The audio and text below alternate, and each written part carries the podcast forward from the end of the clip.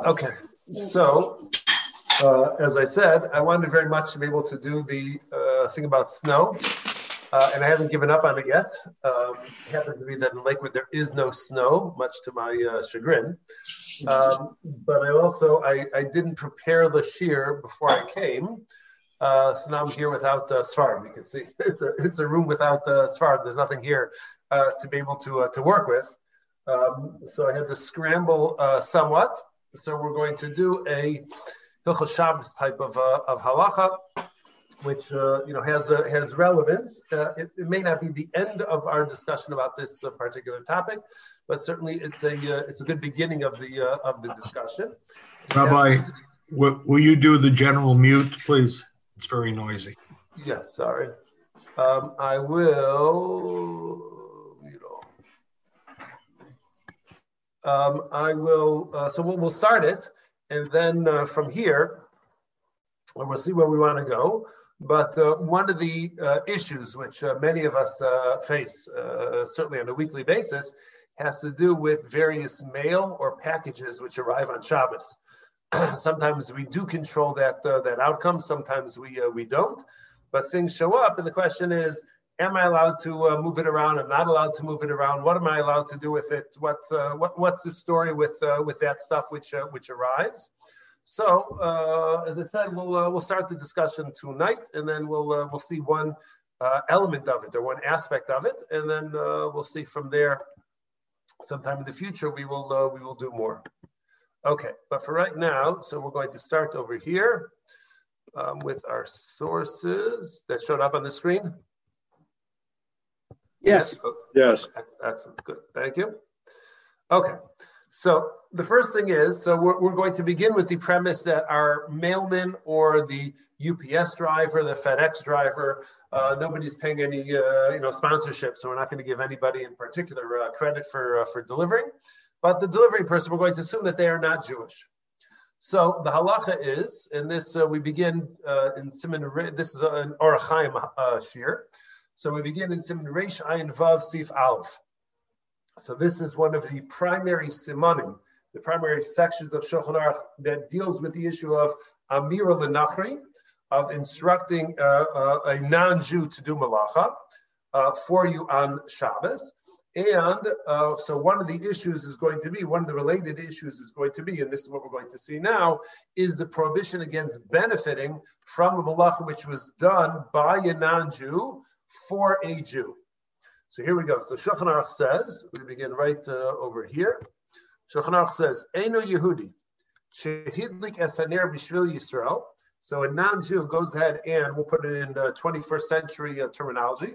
Non-Jew goes ahead and turns on the light in order to illuminate a room for a Jew. He's not doing it for himself. He's doing it for a Jew. Asur So nobody, no Jew is allowed to benefit from that malacha. Even if you're not the person that the non-Jew had in mind. So the non-Jew went ahead and he noticed that my power was out. So the neighbor came along and flipped on the switch in my house in order to uh, to put the lights back on. So certainly, if he did it for my sake, we can all understand that there's going to be restriction against benefiting from that malacha. Why exactly that's so, we'll, uh, we'll see a little bit shortly. But not only am I not allowed to benefit, but even you, meaning any one of you here, you also cannot come into my house and then benefit from the light which was turned on for me. In other words, once a malacha was done with the intent to provide benefit from for a Jew, so nobody's allowed to benefit from that malacha. Then says the Rama, Ve'ein chiluk bazeh ben kasav lo schar o lo kasav. And it doesn't make a difference. In some instances, there is a difference whether or not the non-Jew is paid for a task uh, uh, or not. Uh, that's not going to be our discussion. But here we say halachically, for this matter, it doesn't make a difference. Osha so bekablanus o whether he was doing this as an independent contractor or whether he was doing this as an hourly wage earner in a different context, all of that would be significant. And the reason Rama says that there's a problem here is the Hoel Yisrael Nenet uh, Mimalacha Atzma B'Shabbos, being that the Jew is going to benefit from the malacha, the direct malacha, which was done on Shabbos, also b'cholin. So it's going to be prohibited regardless of the circumstance. So again, a non-Jew comes along, turns on the light in the in, in the house, turns on the light in a room, so which otherwise would be dark. Nobody is allowed to go ahead and benefit from that malacha. So that is our starting point. That when a Jew, uh, when a non-Jew does malacha for a Jew, prohibition against benefiting from that. Okay. Now, from there, with that background in place, now we jump to a Gemara in Maseches Beitza or Beya. The Gemara says as follows: Amar Rav Papa, Rav Papa says, right over here, Rav Papa says, Hilchasa nachish hevidoran lisal b'yamtiv. So a non-Jew knocks on your door on Yantif and says, "Here, I brought you this gift. I'd like you to have this uh, this gift. You're such a kind uh, uh, neighbor. I want you to have this gift." So now, are you allowed to benefit from that gift or not? So the Rav Papa says in the Gemara, "Im yesh hamin b'mechubar aser." So if he goes ahead and brings you a bushel of apples, and he has an apple tree in his yard, so he's sharing with you some of his uh, his apples. Or if Mel was with us uh, in, in, the shiur, uh, now he may still show up, but uh, uh, he goes out and brings you some vegetables from his garden. So you know that he's been working hard all summer on his uh, on his tomatoes and his green peppers, and he shows up on Shabbos with a basket of freshly picked vegetables. So being that you have to suspect that he did the malacha of picking those vegetables on Yom Tif, and he did it for your sake, aser. So those vegetables on Yom Tif, you're not allowed to benefit from. Ula erev nami asurim b'kdei And at night, and I'm trying to be as vague as I can with the uh, the phrase at night, but at night they're also going to be aser b'kdei sheyasu. B'kdei sheyasu is that's a period of time. Uh, the period of time it literally means the amount of time it takes to do it meaning that nobody's going to be allowed to benefit from these vegetables. I shouldn't say nobody. You, the recipient of these vegetables, are not allowed to get benefit from these vegetables until the amount of time it would take to pick the vegetables has transpired after Yontif. So if it takes 20 minutes, so you can't have them until 20 minutes after Havdalah. If it takes an hour for this task to be done, you have to wait an hour after Havdalah. And if it takes six hours, you'd have to wait six hours after Havdalah to do so. So whatever amount of time it takes to do this malacha, that's the amount of time after Shabbos or Yontif you would have to wait before you're allowed to benefit from that, uh, that malacha. Now, what's this idea that you're not allowed to uh, to benefit uh, from it for this period of time? And that's one thing. And number two is, I said I was trying to be very vague as far as this uh, uh, translating this. So it says ula erev. So now, what does it mean at night? What night am I allowed to go ahead and start benefiting from it? So Rashi, there in the Gemara Beitza, he says as follows. Here's the Dibra Maschil, Ula'er of Asur B'kdei Rashi says, what's the reason why you're not allowed to go ahead and use it at all on Yantif? You didn't ask him to pick these vegetables. He did it out of the goodness of his heart. You're such a nice neighbor to uh, to him that out of goodness, the whole winter you avoided walking on his snow. So he was appreciative of the fact that uh, this year you stayed away from uh, putting footprints in his uh, in his snow. So come uh, summertime, so he's uh, he's uh, wants to share with you some of his his vegetables. So the reason, and you didn't ask him to do it. So, but it's still going to be aser. Why? Kidei shelo yehenet. I don't know where that came from. Kidei shelo yehenet mimalachas yantif. Because a malacha was done on yantif. Granted, it was done by a non-Jew, but a malacha was done on yantif, and we don't want you to go ahead and benefit from from that. We don't want you benefiting from something which you would not be allowed to do yourself. Okay, so that I'm not allowed to uh, to do. Now, says Rashi, explains Rashi further. In that which Rav Papa said in the Gemara, that I'm not allowed to benefit until night time, after that period of time of B'Kadesh Yasu, the amount of time it takes to do that malacha. Halacha mikain mutarin. But after that period of time has transpired, let's just say for argument's sake, it takes half hour to pick, pick these vegetables. So you have to wait half an hour until uh, into the night before benefiting. Rashi says, and this is the Chiddush of Rashi, he says, Afilu le'erev rishon nami. It says if it's a two-day yantif, let's say it's uh, it's uh, I don't know, it's uh, Monday, Tuesday Yantif. So although he brings the vegetables to you on Monday, so Rashi says Monday night, meaning the second night of Yantif, once half an hour has gone by from the time that the rabbi or the shul announces the earliest time for uh, for making kiddush or something like that, or the earliest time for candle lighting. So half an hour after that, you're already allowed to benefit from these vegetables, even though it's still Yantif. Why? Afagav delil Yom Tov Shenihu, even though in our example Monday night is still Yantif, Mamtim B'Kdei Umutar All you have to wait is half an hour into after candlelighting time, the second night of Yantif, and then these vegetables are permitted, Mimanavshach, meaning no matter what. What does it mean, no matter what? So Rashi explains im because we're going under the presumption that really of the two days yantif which we observe, so one day is actually yantif, and the other day is observed just as a chumrah. Maybe we are mistaken in terms of the calendar. But the truth What about Rosh that- Hashanah?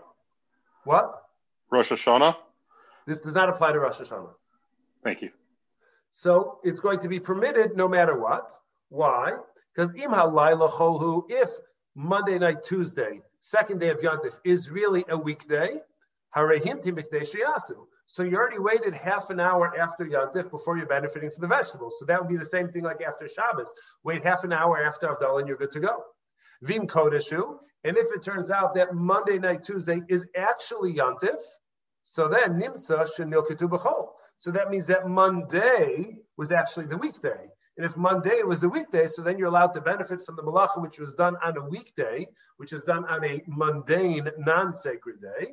And therefore, once you get to half an hour after candlelighting on Monday night, the second night of Yantif, so Rashi says either way, either way you slice it, it comes up peanuts. So it's going to be mutter because either it's already whole or when the malacha was done, it was whole. And either way you, you come out, so that it's, it's going to be permitted. Kain daiti nota, and that is my inclination, says Rashi.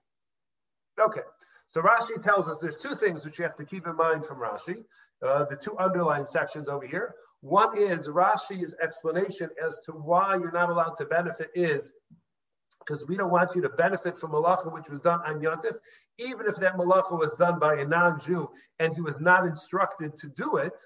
But nonetheless, since he did it for you, it uh, we don't want you to benefit. And then number two, Rashi says that the restriction um, as far as Yontif is concerned, as Arnie pointed out, not Rosh Hashanah, but the restriction as far as Yontif is concerned only applies through the first day of Yontif.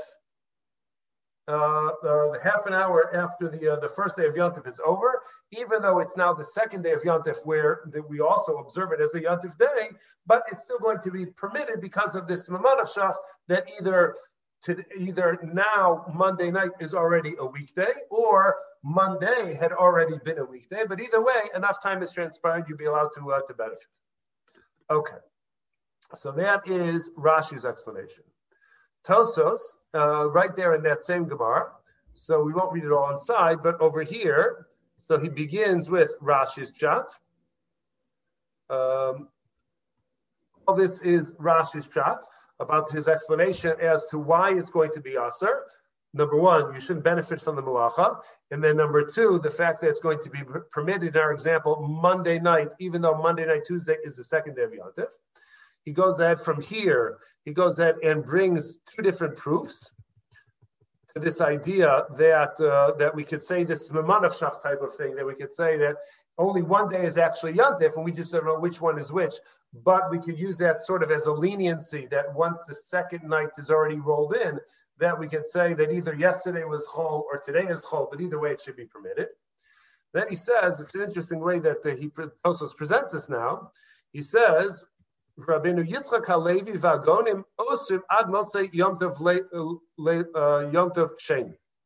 He says other Rishonim, Rabbi Yitzchak Halevi and the Gaonim, they hold that these vegetables are going to be prohibited until half an hour after Havdalah on Tuesday. So these other Rishonim are adding an additional 24 hours of restriction on benefiting from this malacha. um, umefarshi, and they explain that when the when the when Rav Papa uses that phrase that you have to wait the amount of time it takes to do the malacha, it means laila haruya It means you have to be it has to be half an hour of time when you can actually instruct the non-Jew to do this malacha. So Monday night, since we're still observing Yantif, we can't ask the non-Jew to go ahead and pick these vegetables. That's not allowed.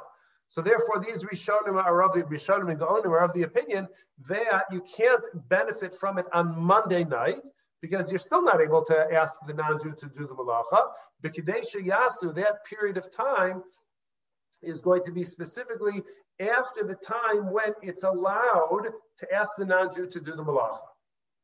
Then he goes ahead and he says, Miu b'chuvas Rabbeinu or Hagola kamosi. It says, I found somebody like me. It's a little confusing what exactly he means.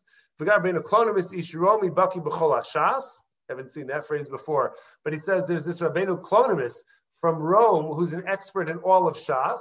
Uh, at this point, this is the uh, third or fourth of the Rishon in which he's quoting, and this is the first one he mentioned is a Baki and Shas. So I don't know what his perception of Rashi is, or Rabbi Yitzchak Halevi, or uh, or any of the others, but okay. But uh, he says, Shalach li tzav mir germiza kamosi. He sent me a letter, okay, and there's a question which they have against Rashi, and therefore let's just go to his conclusion now. He says, Elavada ein zatam. So Tosos disagrees. This is attributed to, uh, to Rabbeinu Tam, uh, to Rabbeinu Tam, although his name isn't mentioned here. But he says that Rashi's explanation that we don't want you to benefit from the malacha, that that's the uh, reason why you can't use the vegetables that the non-Jew of his own volition went ahead and picked for you, has nothing to do with benefiting from the malacha which was done. Ella hatam, but rather the reason is Shema Yomer Lenachri Lech Vilaket. If you're allowed to eat the vegetables with the non-Jew went ahead and picked of his own volition to share with you, because you didn't step on his snow. So the fear is, is that you'll so enjoy those fresh vegetables which he brought to you, and it was the best sale you've ever had on a Yantif, that you'll be tempted on another day of Yantif to go ahead and ask him to do the malacha uh, uh, outright. So in order to avoid setting for yourself this trap that if you're allowed to benefit when he does it of his own volition, it may lead to you asking him to go ahead and do it for you. So in order to, to make sure that does, that doesn't happen, we don't allow you. Chazal came along and put this restriction in place and said, we don't want you to benefit from this uh, this malacha.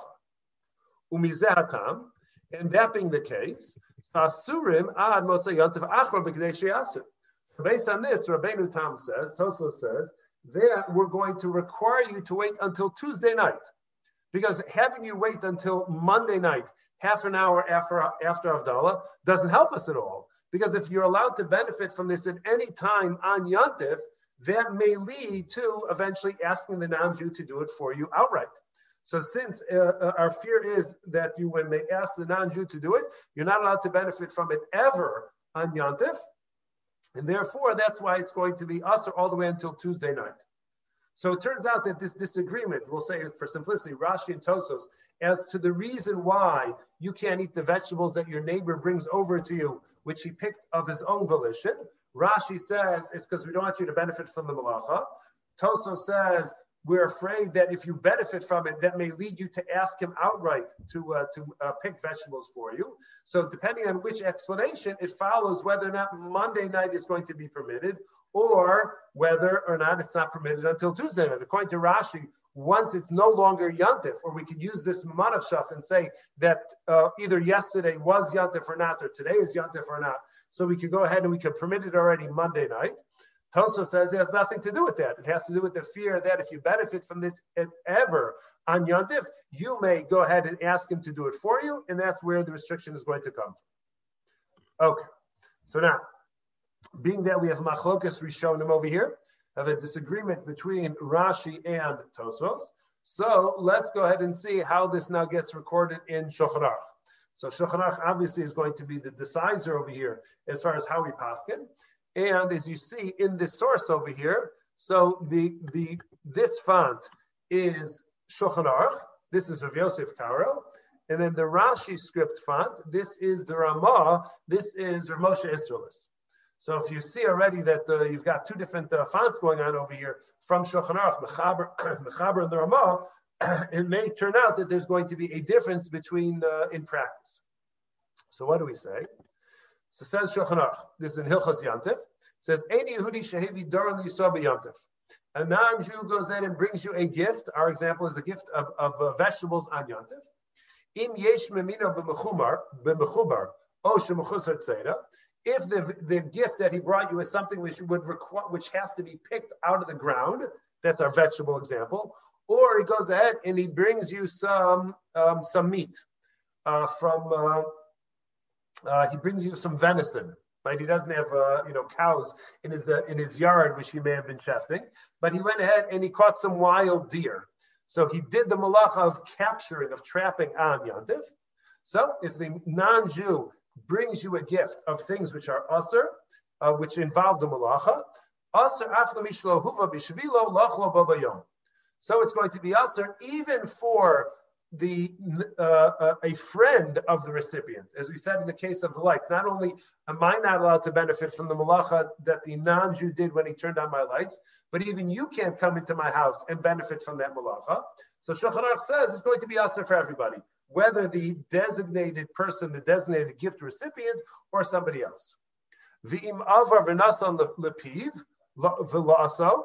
And this restriction, at this point, the Ramah is not really disagreeing, but he says this restriction is so strong that even in the event that you didn't realize Allah and you took that green pepper, you put it in your mouth and you start chewing, and then somebody comes in and says, No, no, no, you're not allowed to eat those because those were just brought by our non Jewish neighbor and he was just picking vegetables saying you're not allowed to eat that.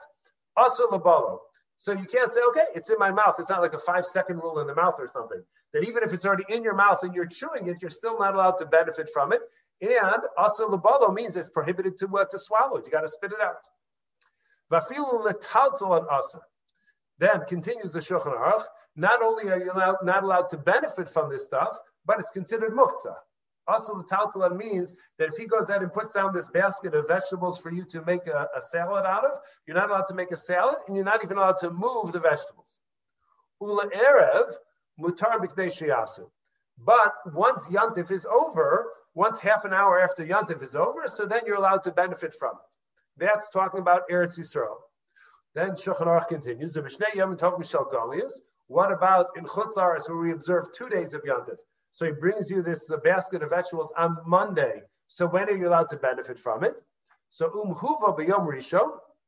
So Shulchan Aruch says that in the event that they are delivered on the first day of Yantiv, mutter biyad belil Yantiv sheni b'kidei So Shulchan goes like Rashi that half an hour after candlelighting time on Monday night, you're already allowed to benefit from those vegetables.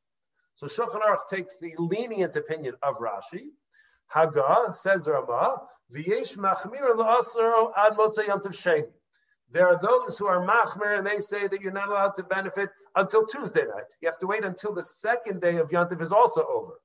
Says the Rama, V'nogin lahachmir im eno tzarch liyantiv, l'tzarch orchim ubekagavla.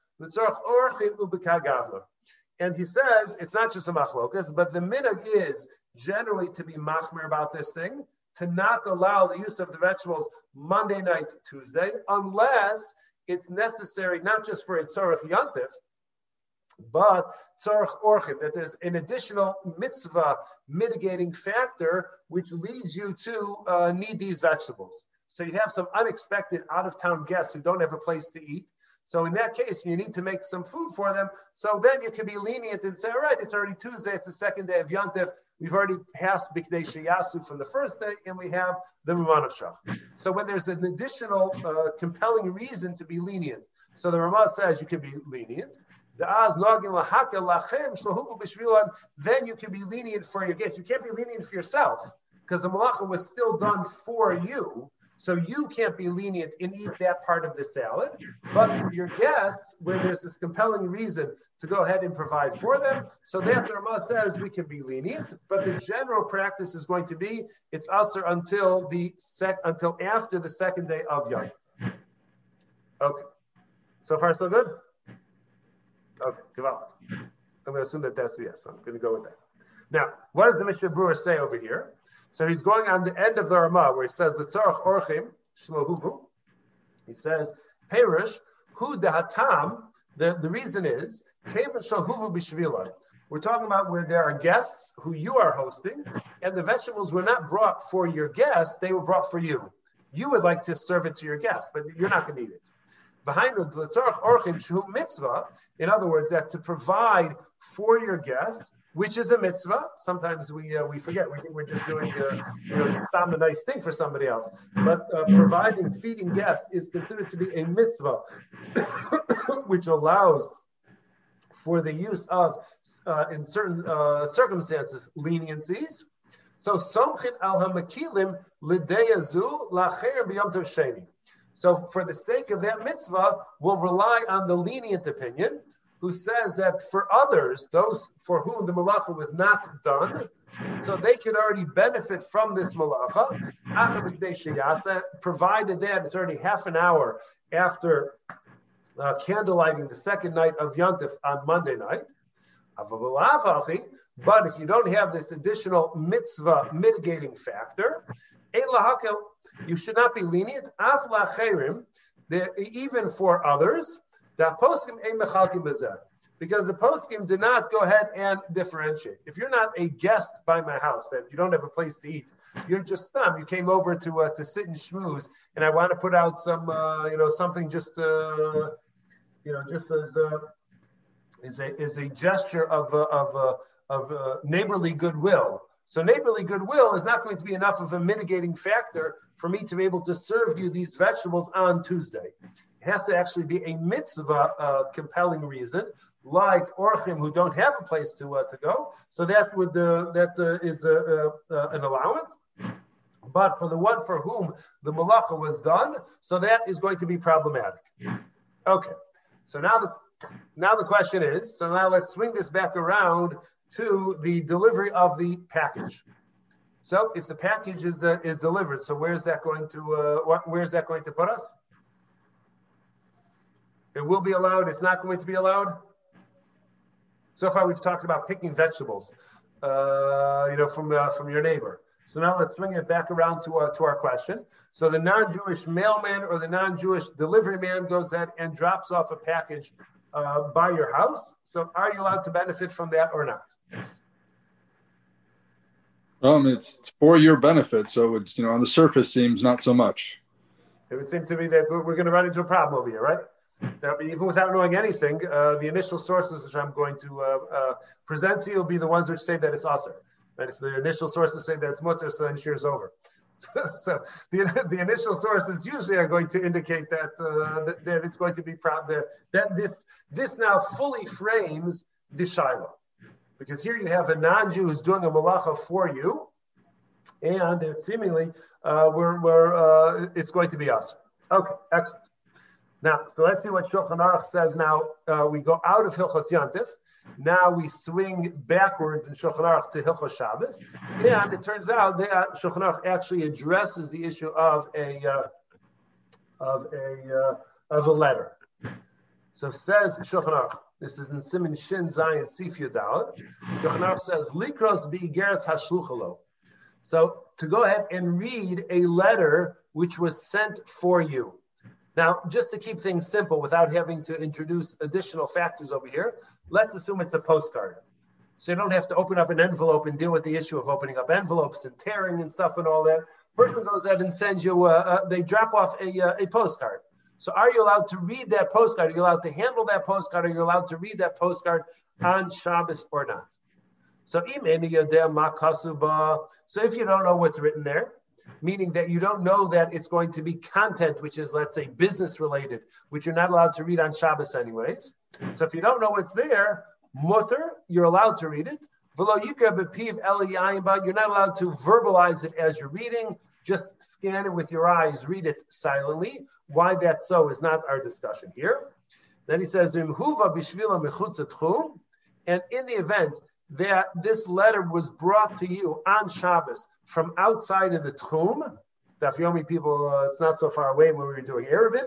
So that's where it was brought from more than 2,000 amos outside of the broader city limits. Totally zar shlo. So then uh, it's a good idea not even to touch it. Because the malacha was done, this is a, a malacha which was done for it to be transported from outside of the uh, uh from outside of the school, and it's going to be prohibited to touch it. What's the issue as far as touching it is concerned? So here the Mishnah Berurah explains as follows. Yes. After "V'after davar shehuva michutz etchum kaimelan da'asel mimenu."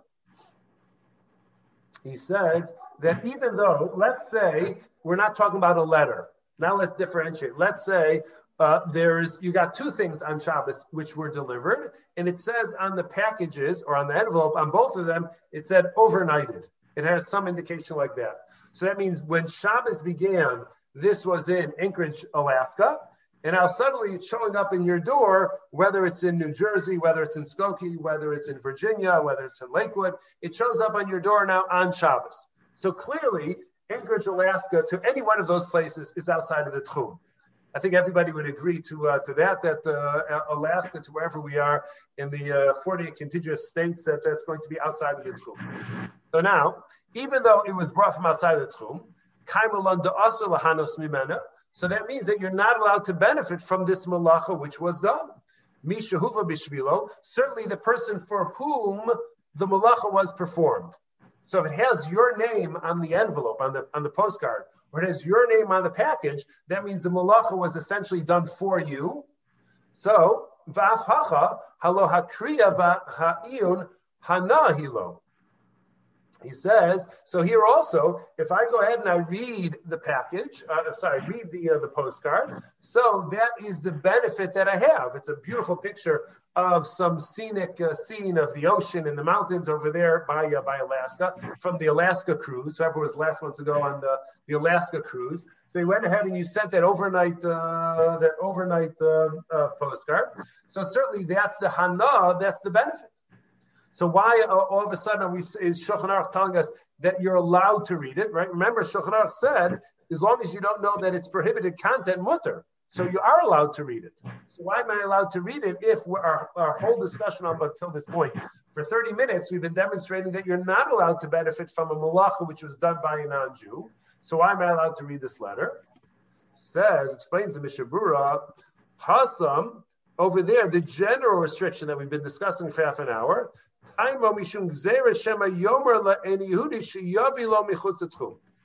so the, the reason why we don't want you to use this uh, this package, let's say, is because we're afraid that if we allow you to benefit now on Shabbos from the malacha which was done, this transporting of the thing which was done on Shabbos, so a person may be tempted on another occasion to ask the non-Jew to do that for you outright. So even though right now he did it for somebody else, somebody else instructed him to send it, which we'll talk about more shortly. But over here, since uh, uh, but uh, so that should be applicable. He says when it comes to this postcard which is delivered, that concern, the general concern, which really uh, Tosfos was concerned about, that it may lead you to ask the non-Jew to do the malacha for you, it's not relevant over here. It's not applicable over here. Why? She'ena Yodea mi yishlachlo. Because Mishnah Berurah says, uh, that's what you're thinking, Tafi. He says, because you're the recipient. Right? Where did the where did this malacha start from? The malacha doesn't start from you, the recipient of the postcard. You didn't ask anybody to deliver it to you. The one who gave the instructions for this malacha to be done was the sender whoever it is who's in Alaska, in Anchorage, sending this postcard, they're the one who got the ball rolling. And even if the mailman drops it off at your house and you say, Thank you very much. Could you bring me a postcard next week? The mailman's going to look at you and say, What are you out of your mind? What do you mean? Can I bring you a postcard next week? I don't send you postcards. I deliver postcards, but I don't tell anybody else to send it to you. So the whole concern that maybe if you benefit from the malacha, maybe you'll tell him to do the malacha for you. Here, there's nothing to tell him because How's it, you can't manufacture that as a recipient. And therefore, the rationale does not apply when you are the recipient of the package or a letter. That's number one. Then he says, point number two, he says, Gam Lomar. Now you got to take out your thumb a little bit more. Maybe you're thinking about this also, Zafi. But it says, Gam Lomar. Another thing is, is Delo Chashiv Hana. That there's a difference between reading a postcard and eating the vegetables which the non-Jew sent over to your house. Why? Because when I eat the vegetables, so where does my hana, where does my benefit come from? From the, the eating of the vegetables themselves. Or I'm manipulating the thing and it's going inside of my, uh, my, my, my system. I go ahead and I eat the vegetables. So that's considered to be actual benefit from the object which was delivered.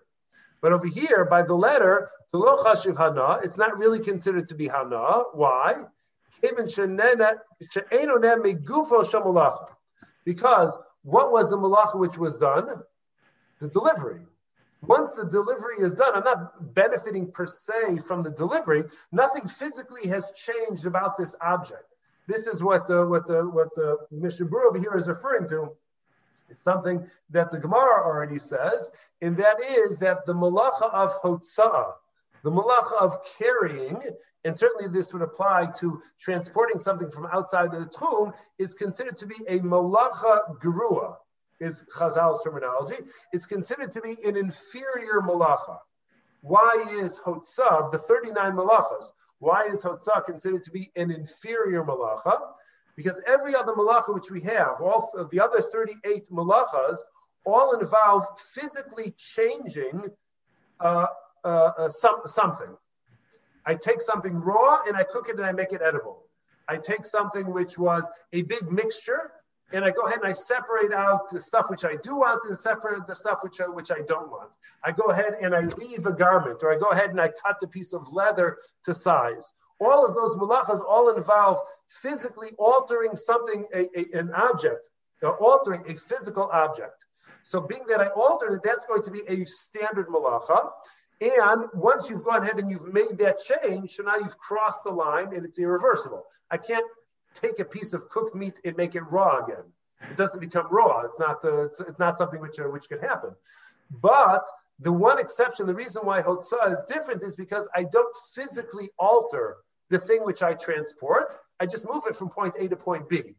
But nothing about it actually changes. That the root of malacha, Rav Hirsch says this very clearly, the root of, of malacha is really its creative activity, invo- which involves manipulating creation, manipulating the physical world, and that's what we don't do on Shabbos. And transporting is the least of those. It's garua because you didn't really physically alter the object at all. You just moved it from point A to point B.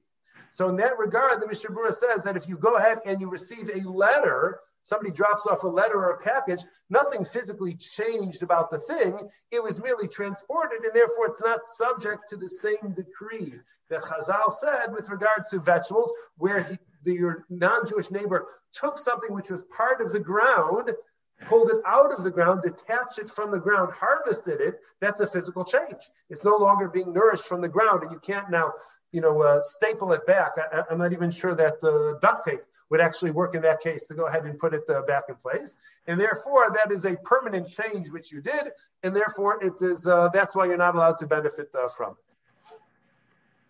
Um,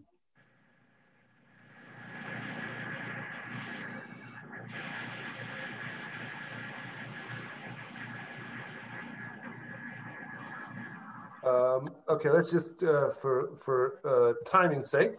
Uh, here, the next source is the Shulchan Aruch So he also is addressing the same thing with the, the letter over here, and uh, the same question is the Mishnah Berurah. Why is it that it, uh, it should be permitted? And he gives a, uh, a little bit more. I think it's in line with what the Mishnah Berurah said, but he says it in a, a, a little bit clearer. He says, "Aval be geras lo shayach lo This is the highlighted section over here. He says by a letter, it's not possible to go ahead and say that we should restrict benefiting from it just because the non-Jew did a malacha. Um, that actually shouldn't. This first part we don't need. The first part is really uh, he's talking about that it's not possible to go ahead and instruct him to do the malacha because you're the recipient. That's explanation number one. Then he says from Va'od, he says Va'od. Furthermore, Shigerazu lo huva bishvilo klau. This letter was not delivered to you per se. Shaharei sholeach shalcha bishvil atzmo. Because the, the sender went ahead and he was the one who made the decision to go ahead and send you this postcard. This is going to be this is potentially significant. So he went ahead and sent you this uh, this postcard. Velo bishvil elav, and the malacha which is done, the delivery person, the postman, or the delivery person who drops it off, is not doing the malacha because of you, the recipient. He's doing it because of the sender of this package. So being that you are not, uh, there was no instructions by you, and you can't go ahead and uh, you know say to the uh, to the uh, delivery guy, uh, "Thank you very much. Uh, next week, can you bring me a pair of those new Jordans? Thank you very much." And you know that he's going to go ahead and do that for you. That's just not happening unless you order it. But you, who are the recipient, you're not the one who gets the ball rolling in terms of this malacha. So we don't have to be afraid that this is going to lead you to ask the non-Jew to do malacha for you, and therefore that's why it's going to be uh, to be. Uh, that's why it would be it would be permitted. Rabbi now, Scheffel, Rabbi yes. Scheffel. Yes. Uh, but according to the earlier the the argument we had at the at the onset, uh, the the uh, that was being advanced, uh, the problem is that you're not allowed to benefit from it. But the problem is that if the if it was a Jewish person who sent it to you, then you're also not allowed to benefit from something that was done on Shabbos. Remember that? Yes. Remember? So so that only would work if you if you knew that the person who was sending it to you was not Jewish, according to that that line of argument. Um, Right. So uh, uh, another time, thank you. Excellent. Another time we'll discuss whether or not, um, maybe I really should have done that one first, but, uh, but good. So we'll discuss whether or not you you allow right right now our focus is on you as the recipient. Is that allowed or not? Um, when the um, when the uh, it, it, as far as sending things are concerned and the potential malacha which is involved in there, and then as you said, the uh, the uh, uh, the consequence of whether that is going to impact the recipient when you know that the sender is Jewish. So we'll uh, we'll talk, we'll definitely talk about that another week. That's uh, that, that's uh, that's that's excellent. Um, the the issue which I was going to raise for you to think about. Uh, I don't think we're going to do this uh, this uh, last uh, source. Uh, actually, we'll, see it. Um, let's see that, and then I'll tell you what uh, what I, I, would like you to think about afterwards. So now the Mishnah Berurah says says Nagu shlo lekabel hageres miyad ha'enu Yehudi hamevi b'Shabbos. So in the event that a non-Jew wants to drop off some mail or has a package, you're in the middle of the Suda, ding dong, and the door the doorbell goes off, and the non-Jew wants to drop off a package. So he's Mishnah says the minute is not to receive it by hand is to not take it, but to ask the non-Jew, just put it down, just throw it on the floor, throw it on the table by the front door, whatever it is. We say to the non-Jew, we say to the mailman or the delivery person, if you don't mind, just put it on the ground or just drop it on the floor or put it on the table. Why? Why, why don't we take it by hand? In the event that we're correct, which we said that you are allowed to benefit from this letter, putting Bob's question aside, but assuming that you're allowed to read the letter, you're allowed to benefit from it, why can't you take it by hand? It says,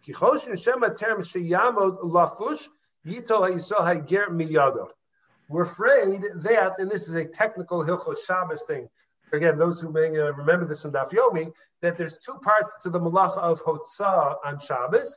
There is Akira and Hanacha. So somebody has to lift up the object which had been at rest, then you transport it from your Rosh Hashanah to Rosh Hashanah or vice versa, or you move it for Amos in Rosh Hashanah, and then there has to be a Hanacha, then it has to be placed down. So in order to violate the Daraisa, so one person, a Jew, has to do the entire Malacha. The Akira, the transporting, and then the Hanacha, and then the putting of it, uh, of, of it down. In the event that one person does the Akira and another person does the Hanacha, first Mishnah and Shabbos. So then that's going to be usher on the Drabanandika level. So Mishnah Berurah says that in the event that your delivery person is very quick, they don't, uh, they're, uh, they're, uh, you know, on a very tight uh, time schedule. So they say they may not even stop walking as they are delivering it to you. Certainly, if you're like standing in front of the uh, in your house back in the summer when you may be sitting in front of your house when the mailman comes. So the temptation would be that just have him hand it to you. But if he's walking with it, so that means that he's done the akira, he's lifted it up from some place of rest, it's in the middle of being transported. If you take it from him as he's walking and then you put it down, you've now done the second half of the malacha, which is asr midrabanan. So since taking it from him and putting it down in that circumstance could be a violation of a derabanan, so therefore we just avoid it altogether. Nimsa, the nimsa shayisrael, because if you were to take it as he's moving, nimsa shayisrael yasa gemar hotzam rishus rishus it will turn out that the Jew is now completing the circuit of this malacha of hotzah by placing it down and ultimately causing it to be transported from one domain to another. Because it will turn out that the non-Jew did the lifting of it, he picked it up off of his truck, and now you're going to be putting it down in your house, and that would be a problem. Then he says, in the event that the letter is sealed, the envelope is sealed. Uh,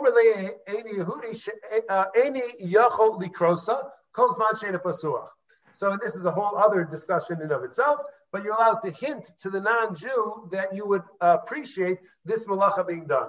So you can't ask him, could you open up the envelope for me? But you could say to him, says the Mishnah Berurah, I'm not able to read this while the envelope is still closed. And then the non-Jew will figure out on his own, oh, it must be that he's hinting to me that I should do the malacha for him. And hopefully he'll get the hint and he'll go ahead and open it for you. But you're not allowed to ask him outright to open the envelope for you unless there is a strong and compelling need. Okay. So that's these sources. Now, what I would like you, what we'll conclude with, and what I'd like you to think about is whether or not you think the halacha is going to change in the in the if we were talking about rather than a postcard, we were talking about a package which is now being delivered because you ordered it. So until now, we were talking about where you go ahead and send me a package, or let's say I'm here in, the, in Lakewood. So I go ahead and I send you a package. So I'm the one who sends the delivery man over to your house. That's really what, where Bob was coming from with his question. So it, it starts with me, it, it, begins with me, and it ends up by you.